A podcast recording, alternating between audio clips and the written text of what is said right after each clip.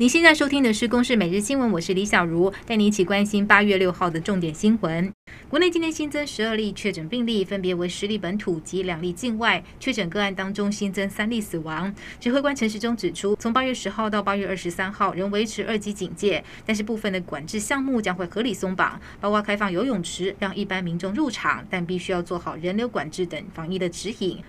卢碧台风今天上午转热带性低气压，不过台风虽然没有直接影响台湾，但引进的旺盛西南气流夹带大量的水汽，从今天起为全台带来明显的雨势。气象局研判，这个热低压中心未来出海之后可能会重整，死而复活，并且在周末移至扑北台湾而来。气象局正在密切观察中。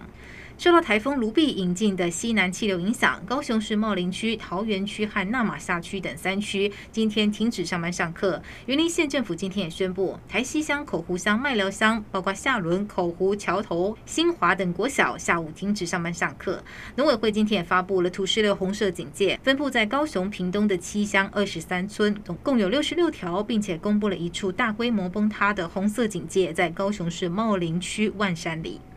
台湾空手道好手王义达今天在东京奥运男子个人行当中，两型平均二十四点九七分，以分组第五之姿无缘下一轮的排名赛。另外，台湾桌球代表队和拳击代表队在东京奥运表现优异，林昀儒、郑怡静夺下桌球混双铜牌，黄晓雯夺奥运五十一公斤银量级铜牌，今天傍晚接凯旋归国。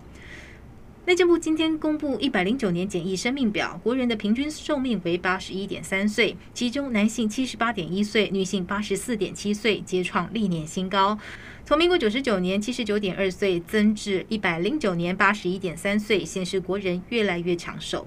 美国疫情不见降温，四号新增超过十万例确诊。白宫首席防疫顾问佛奇警告，如果社区传播没有受到控制，美国恐怕将会出现新变种病毒。另外，白宫五号也证实，时可能会要求入境的外国旅客提出接种新冠疫苗的证明。东京奥运即将落幕，日本新冠疫情却持续恶化，感染率一路飙升。东京单日确诊人数在八月五号正式突破五千大关，也是从去年新冠疫情席卷日本以来的最高纪录。专家也预估。日本两周后确诊数恐怕会冲破万人。